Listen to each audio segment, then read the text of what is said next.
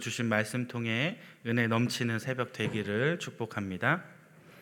네, 이 새벽 재단을 사모하여 이렇게 예배의 자리, 기도의 자리를 잊지 않고 찾아주신 어, 우리 새벽 성도님들 주님의 이름으로 환영하고 또 축복합니다. 네. 저에게는 어, 너무나도 이쁘고 사랑스러운 아들, 딸, 아들 이렇게 세 자녀가 있습니다. 오늘은 이 세 자녀 중에 우리 첫째 아들인 주원이 이야기를 어, 오늘 말씀의 시작으로 하려고 합니다. 제가 장가를 조금 늦게 간 편이라 어, 큰 아들이라고 해도 아직 7살밖에 되지 않은 어린 아이입니다. 대부분 남자 아이들이 그러듯이 어, 저희 아들은 파란색을 굉장히 좋아해요. 그래서 나중에 파란색이 가장 많은 직업 경찰이 되고 싶다고 말할 정도로 파란색을 너무너무 좋아하는 신체 건강하고 씩씩한 그래서 호기심도 왕성한 그리고 또 가끔씩은 너무 엉뚱하고 재미있는 행동으로 저에게 늘 큰 웃음을 선물해주는 그런 아주 멋진 아이입니다. 어, 이제 내일이 되면 설 연휴가 시작되지요. 딱 1년 전인 어, 작년 설에 어, 저희 가족이 겪었던 그런 일화를 하나 소개하려고 합니다. 민족 고유의 명절인 설날은 웬만한 평범한 가정의 아이들이라면 누구를 막론하고 좋아하는 그런 날 중에 하나입니다. 왜냐하면 어, 평소라면 결코 받아보지 못할 만큼 큰 용돈을 어, 받아보거나 또 합법적으로 설빔을 요구할 수 있는 어, 그러한 날이기 때문입니다. 이 자리에 앉아 계신 대부분의 성도님들은 어, 이제 나이를 드시고 어, 나이를 드시고 그리고 장성하여서 이 세배를 드리려면 오히려 봉투에 돈을 이렇게 담아서 용돈으로 어르신들께 드리고 그리고 세배를 해야 하는 그러한 처지들이시죠. 네, 저와 비슷합니다. 네. 혹시 조카들이라도 만나면 이 세뱃돈이 따블로 나갈 수밖에 없는 저희이지만 어, 저희가 이렇든 저렇든 아이들은 부모의 고충보다는 자신들이 누릴 권리를 기대하며 집안 어른들을 맞이하는 아주 즐거운 날이라고 할 수 있습니다. 그런데 제가 이런 현실적인 이야기를 하려는 게 아니라 저희도 작년에 이 설 전에 아이들에게 세배하는 방법을 열심히 가르쳐서 저희 본가에 내려갔습니다. 그리고 설날 당일에 이제 할아버지 할머니죠. 저희 부모님. 저희 부모님께 아이들이 이제 세배를 하는 시간이 되었어요. 정성껏 한복을 차려서 입히고 그리고 또 할아버지 할머니께 세배를 드릴 때 어, 드리고 나서 가까이 가서 이렇게 안아드리고 뽀뽀하도록 이렇게 교육을 시켰습니다. 그리고 이제 막상 당일이 되어서 세배를 하는데 잊지 않고 제법 귀엽게 가르친 대로 이렇게 하는 것을 보면서 참 마음이 뿌듯했습니다. 그런데 이 사건은 그 다음에 벌어졌습니다. 아이들이 귀엽다며 할머니가 이 봉투를 건네주었는데 저기 구석에 가서 저희 주원이가 봉투를 탁 열어봤는데 거기에 심사인당이 그려져 있는 노란색 지폐가 들어 있었습니다. 그런데 이 5만 원권을 꺼내들은 저희 주원이의 표정이 심상치 않습니다. 5만 원을 꺼내서 들고 펄럭이면서 들고 가서 할머니에게 어, 간 주원이가 아주 당당하게 할머니에게 요구를 합니다. 뭐라고 요구했을까요? 네. 할머니 저는 파란색이 좋아요. 빨리 파란색으로 바꿔주세요. 아 빨리 바꿔주세요. 당당하게 네 이렇게 요구를 하는 것이었습니다. 이 당혹스러운 요구에 모두가 빵 터졌고 그리고 이제 가족들이 주원이를 어, 설득하기 시작합니다. 야 이 파란색 돈보다 이 노란색 돈이 훨씬 좋은 거야. 이거 50개 가질 수 있어. 하지만 알아듣지 못합니다. 막 요지부동이에요. 저는 파란색이 좋으니까 빨리 바꿔 달라는 거예요. 결국에는 선, 설득을 포기한 할머니가 어, 이천 원짜리를 여러 장 꺼내서 주원이에게 주었고 주원이는 저 혼자 아주 신나서 세상을 다 가진 듯이 그렇게 한박 웃음을 지으며 이제 자기는 파란색 돈이 여러 개라고 좋아하며 이렇게 뛰어다니는 모습을 보았습니다. 사랑하는 여러분, 저희 주원이가 왜 이런 행동을 했을까요? 혹시 저희 가족에게 새해 첫날이니 아주 큰 웃음을 선물하려고 의도적으로 그렇게 했을까요? 아니면 이렇게 제가 오늘 저럼 이렇게 설교 예화 한 편 만들어 주려고 저희 주원이가 이렇게 했을까요? 1년 전이면 이제 막 6살이 된 아이예요. 이러한 계산을 했을 리가 없습니다. 주원이가 이렇게 행동한 이유는 단 하나예요. 뭐냐면 돈의 가치, 5만 원권의 가치 1,000원짜리 이 가치를 제대로 몰랐기 때문입니다. 재미있는 것은 이 어린아이는 이 노란색 5만 원권보다 이 파란색 1,000원권을 선택할 수도 있다는 것이죠. 그게 또 그 아이들의 순수한 모습, 때묻지 않은 모습, 그리고 돈에 물들지 않은 모습을 반영해 주기 때문에 우리에게 큰 웃음을 선사해 줍니다. 그런데 어린아이가 아니라 멀쩡한 다 큰 어른이 이렇게 때를 쓴다면 사람들이 보기에 어떠할까요? 어리석은 사람이라고 바보 멍청이라고 그렇게 손가락질 하지 않겠습니까? 그 모습을 보면서 아, 저 어른은 참 순수해 라고 말할 사람이 어디 있을까요? 그런데 이 땅에는 아직도 많은 사람들이 어린아이처럼 영원한 것을 무시하고 헛되고 헛된 것을 더 중요하다고 여기면서 그렇게 그러한 선택을 하고 살아가는 어른들이 아직도 많이 있다는 것입니다. 오늘 저희가 읽은 말씀은 우리가 과연 진정으로 가치 있는 것들을 추구하며 살고 있는가? 이것을 뒤돌아보게 해주는 귀한 말씀이라고 할 수 있습니다. 오늘 말씀을 통해서 우리는 무엇에 가치를 두고 있으며 그리고 진정 가치 있는 것을 얻기 위해서는 어떠한 삶의 선택을 해야 하는가, 어떠한 삶을 살아가야 하는가를 이 시간 함께 고민해 보기 원합니다. 자, 그렇다면 말씀으로 돌아가서 성경이 말하는 진정 가치 있는 것, 성경이 우리에게 알려주고자 하는 복음, 우리가 추구해야 하는 것, 그것은 무엇일까요? 오늘 말씀은 온통 하나님 나라, 즉, 천국에 대한 비유들로 뒤덮여 있습니다. 그리고 이러한 여러 비유의 막바지에 들어서 예수님께서 이 천국이라는 것이 하나님 나라가 얼마나 영광스럽고 가치 있는 것인지 우리에게 가르쳐 주고 계십니다. 본문 44절에서 46절까지 말씀을 보면 우리 44, 45, 46절 우리 같이 한번 읽어 보도록 할게요.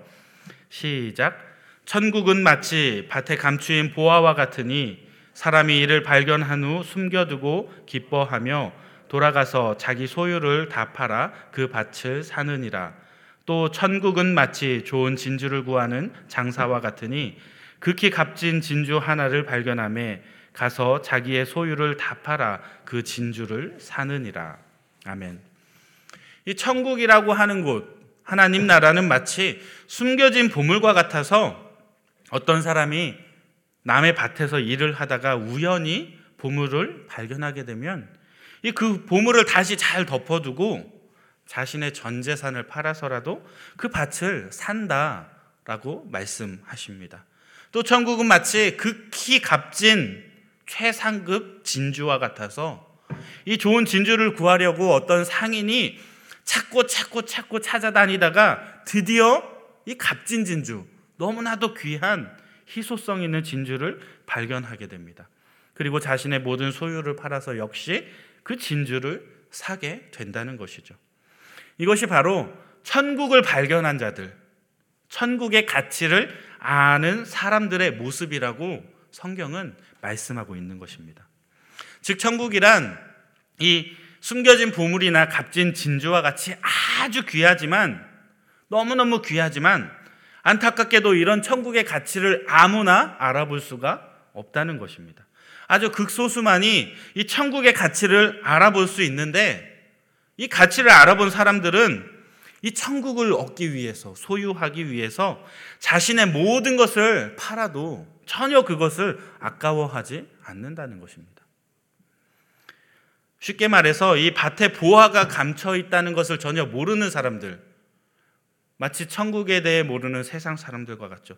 이 사람들이 보기에는 그 가치를 쫓고 추구하는 사람들, 자신의 재산을 다 팔아서 그것을 사는 이 행위를 결코 이해하지 못한다는 것입니다. 오히려 어리석다고 세월을 낭비한다고 시간을 낭비한다고 헛된 것에 의지한다고 손가락질 하게 된다는 것입니다.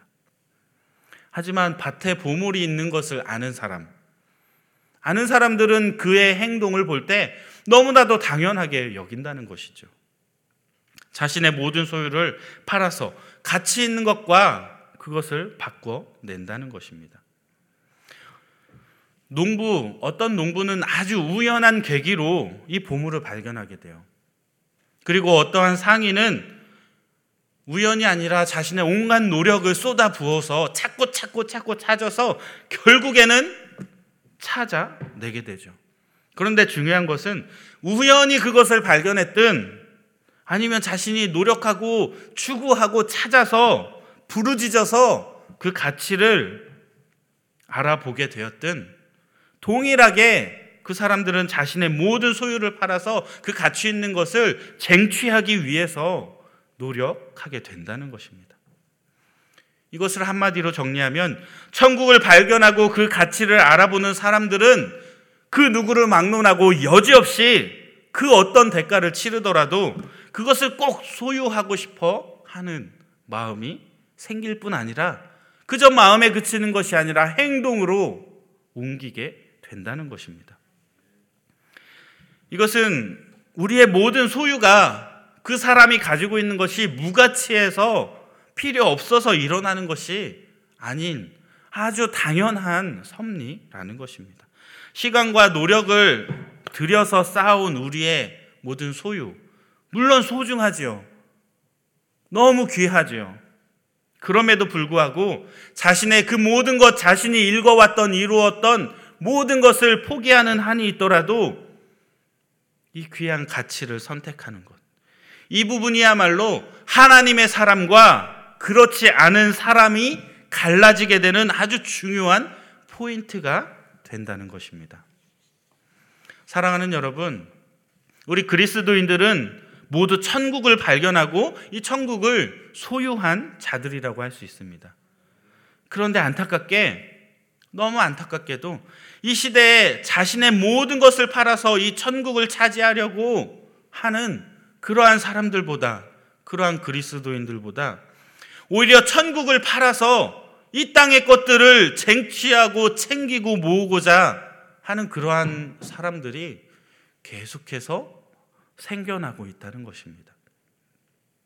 우리가 꼭 기억해야 할 것이 있습니다. 이러한 선택들이 이 땅에서는 얼마나 큰 차이를 만들어낼지 가시적으로 보이지 않아요. 그렇게 세상적 가치를 추구한다고 해서 그 사람이 얼마나 잘 살 수 있을지 알 수 없어요. 그런데 분명한 것은 세상 끝날이 되면 너무나도 명확하게 이것이 그 결과가 확연하게 드러나게 될 수밖에 없다는 것입니다. 사랑하는 여러분, 천국은 전심으로 하나님을 향하는 자들에게 허락된 곳입니다. 어설프게 신앙생활에서 결코 얻을 수 없는 그 가치를 알아볼 수도 없는 곳이 바로 하나님 나라입니다. 이 천국은 무엇과도 비교할 수 없는 소중한 것이니 놓치지 말고 모든 것을 팔아서라도 천국을 소유하게 되는 우리 새벽 성도님들 다 되시기를 주님의 이름으로 축원드립니다. 자, 그러면 우리가 이 진정으로 가치 있는 천국, 이 천국이 얼마나 가치 있고 소중한 것인지 알았는데 이 천국을 소유하기 위해서 우리는 무엇을 어떻게 해야 할까요? 오늘 본문에는 너무 유명한 비유들이 많이 등장합니다. 여기서 이 본문에서 그냥 어떤 비유 하나만 가지고도 설교를 수십 편, 수백 편 쏟아낼 만큼 많은 비유들이 등장하죠. 가장 먼저 첫 번째로 소개되는 씨 뿌리는 자의 비유. 30배, 60배, 100배, 뭐 100배, 60배, 30배. 다 아시죠? 어떤 결실을 어떤 밭에 어떤 마음밭을 가지고 있는 사람이 그 열매를 맺게 되는지 우리는 너무 잘 알고 있어요. 이 씨 뿌리는 비유에 이어지는 천국 비유들이 암시하는 것은 많은 사람들이 이 시간에도 교회에 나오고 있지만 많은 사람들이 동일한 설교 말씀을 듣고 있지만 그것이 전부가 아니라는 거예요. 예수님께서 이 비유를 말씀하신 목적은 다름 아니라 이 비유를 듣고서 이들 모두가 주님께로 더 가까이 나오기를 원하셔서 이 비유의 말씀을 선포하고 있는 것입니다. 그래서 모두가 좋은 밭처럼 되기를 원하시는데 이 주님과 가까이에 있으면서도 이 당시 시대의 사람들 주님이 선포하는 그 말씀, 그 메시지 그 가운데 함께 그 앞에서 그것을 듣고 있었으면서도 정작 주님이 말씀하시는 천국을 소유하지 못한다면 얼마나 그들의 인생이 불행하겠습니까? 이 씨 뿌리는 자의 비유는 사람들에게 동일한 말씀의 씨가 뿌려지고 있지만 그 말씀이 모든 사람에게 동일한 결과를 가져다 주는 것이 아니라는 것을 가르쳐 주고 있습니다.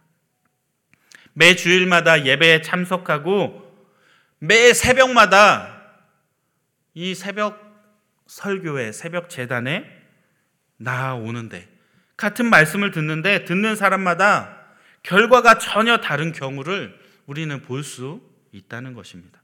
왜 이렇게 결과가 달라지는 것일까요? 똑같은 말씀을 들었는데. 그것은 말씀이 이상해서가 아니라 말씀이 없어서가 아니라 이 말씀을 듣지 않거나 그저 자리만 지키고 있거나 들었는데 흘려 버렸기 때문에 그들에게 귀한 열매가 맺혀지지 않는다는 것입니다. 사랑하는 여러분, 우리는 말씀에 대한 간절한 사모함이 우리에게 있어야 합니다. 왜냐하면 이 말씀을 겸손하게 듣고 깨달을 때 우리 마음 가운데 들음으로 인하여 믿음이 생기고 그 믿음을 통해서 우리가 말씀이 요구하는 열매들을 맺어 나가게 되기 때문입니다. 그런데 재미있는 것은 이 예수님이 말씀하신 비유를 못 알아들은 것이 이 무리만이 아니라 예수님의 제자들 역시도 비유로 말씀하시니 못 알아들었다는 것입니다. 본문 10절 말씀에 보면 제자들이 예수님께 어찌하여 그들에게 비유로 말씀하시는지를 물어보고 있습니다. 그들이 이 질문을 하는 것, 마치 무리들이 잘 못 알아들으니 그들에게 좀 알기 쉽게 말씀을 해주지 그러셨습니까? 라고 그들을 배려하는 것처럼 보입니다. 그런데 사실 그 자리에 같이 있던 제자들 역시도 그뭐 비유의 말씀의 본질을 예수님이 얘기하고자 하는 것을 알아듣지 못했던 거예요. 자기들도 깨닫지 못해서 예수님께 주님 왜 이렇게 비유로 말씀하십니까? 좀 알아듣기 쉽게 말씀해 주시지. 라고 말을 했다는 것이죠. 그럼에도 불구하고 같이 못 알아들었음에도 불구하고 제자들과 무리가 달랐던 것이 있습니다. 그것은 뭐냐면 그들의 잘 알아듣지 못하는 한계에도 불구하고 예수님께 가까이 나와서 예수님의 말씀을 듣고 그것을 따르기 원했다는 것입니다. 그리고 예수님께 구했다는 것입니다. 그러한 그들의 마음의 자세 덕분에 예수님께서는 이 비유를 다시 한번 제자들에게 풀이를 해 주고 계십니다. 본문 9절에 귀 있는 자들은 들으라 라고 말씀하시는데 이 말씀도 예수님에 대한 열심과 겸손한 자세로 말씀을 들으라고 하는 의미입니다. 그렇게 할 때 진정한 천국을 경험할 수 있게 된다는 것이죠. 또 본문 11절, 12절 말씀에 보면 주님은 듣고자 하는 자에게 천국의 비밀을 허락하셨으며 있는 자는 더 받아 넉넉하게 되고 없는 자는 있는 것까지도 빼앗기게 된다라고 선포하고 계십니다. 그런데 말씀 역시 마찬가지입니다. 순전히 나아가 말씀을 받고자 하는 자들, 말씀을 향한 갈급함과 사모함이 있는 자들, 천국을 향한 열망이 있는 자들, 그들에게는 주님께서 이 말씀을 넉넉하게 채워 주시겠다라는 것입니다. 그렇기 때문에 아직도 말씀이 들리지 않는 분들이 있다면 매일 예배 자리에 나아가지만 그것이 깨달아지지 않는 그러한 분들이 있다면 이 시간 자기 자신의 마음을 돌아보아야 합니다. 주님이 그들을 깨우쳐 주지 않는 것이 아니라 그들이 이미 보고 들었음에도 불구하고 깨닫지 못하는 것이 문제입니다. 오늘 본문 15절에서는 그 이유가 바로 완악함 때문이다라고 분명히 이야기하고 있습니다. 이처럼 완악한 마음밭을 기경하여서 주님께 더 가까이 나아가시고 말씀을 깨닫는 자들은 복이 있다라고 우리 주님이 선포하고 계십니다. 사랑하는 여러분, 단단하게 굳어 있는 우리의 마음을 부드럽게 기경하시기 바랍니다. 마음에 품은 죄악의 잡초들을 하나하나 구분하여 제거할 때, 내 안에 있는 죄악들이 뿌리채 뽑혀 나갈 때, 성령님께서 우리를 변화시키시고, 우리의 인격이 예수 그리스도를 닮아가도록 그렇게 우리를 빚어 나가실 것입니다. 그럴 때 우리가 그리스도 안에서 천국을 경험하고 누릴 수 있게 된다는 것입니다. 이 시간 이러한 기도 제목들을 가지고 함께 기도했으면 좋겠어요. 우리가 진정한 천국의 가치를 깨달아서 이 하늘나라의 소망을 품게 해달라고 그리고 우리의 완악한 마음밭을 잘 기경하여서 정말 이 땅에서 우리가 천국을 누리고 경험하는 믿음의 백성들이 되게 해달라고 우리 시간 다 같이 주여 한번 외친 후에 하나님께 기도하도록 하겠습니다. 주여! 할렐루야. 사랑해 주님 감사합니다. 오늘도 저희가 천국의 진정한 가치를 깨닫기 원합니다. 주님, 우리의 마음이 완악하여 이것을 거부하고 깨닫지 못할 때가 너무나 많이 있습니다. 잠깐 동안 깨달았다가도 까먹고 잊어버릴 때가 너무나 많이 있습니다. 정말 이 천국을 소중하게 생각하게 하여 주시고 귀한 것으로 여겨서 하나님 앞에 날마다 그것을 소유하기 위하여 한 걸음 한 걸음 가까이 나아갈 수 있는 우리 성도님들 되게 하여 주옵소서. 완악한 우리의 마음밭이 깨끗이 갈아지기 원합니다. 뒤집어 펴지기 원합니다. 주님, 우리를 새롭게 하여 주셔서 날마다 주님께 더욱더 가까이 나아갈 수 있는 저희들 되게 하여 주시고 이 땅 살아가는 동안에 세상의 가치에 좌지우지 되는 것이 아니라 이 땅에서 천국을 누리며 이 땅을 하나님의 나라로 만들어 가는데 쓰임 받는 귀하고 복된 도구들 되게 하여 주옵소서. 사랑해 주님 감사합니다. 오늘도 귀한 말씀 통하여 하나님의 나라를 사모하는 마음을 우리의 마음 가운데 심어 주시니 감사를 드립니다. 주님 천국의 가치를 깨닫게 하여 주셔서 그것을 다시는 잃어버리지 않을 수 있도록 우리 마음판에 깊이 깊이 새기게 하여 주옵소서. 우리가 이 땅 살아가는 모든 순간 하나님의 나라를 하늘 나라를 하늘의 소망을 품고 살아가게 하여 주옵소서. 우리의 완악한 마음밭이 깨지고 깨지고 깨져서 부드러운 아주 좋은 밭이 되게 하여 주시고 이곳에 주님의 말씀의 씨앗이 뿌려질 때 순종의 열매를 맺어내는 귀하고 복된 주님의 자녀들 백성들 되게 하여 주옵소서. 이 땅 살아가는 것이 순간순간 하나님이 주시는 기쁨을 누리는 천국이 되어지기 원합니다. 매 순간순간 하나님의 말씀을 이 땅 가운데 심고 이루어가는 하나님의 나라를 경험하기 원합니다. 우리가 믿음의 백성들 되어 하나님의 귀한 뜻을 이 땅 가운데 이루어갈 때 우리의 삶이 더욱더 풍성해지고 천국을 누리고 경험하고 소유하는 믿음의 백성들 되게 하여 주옵소서. 오늘도 우리의 삶 가운데 함께 하여 주실 줄 믿사오며 우리 주님 예수 그리스도 이름으로 기도하옵나이다. 아멘. 주여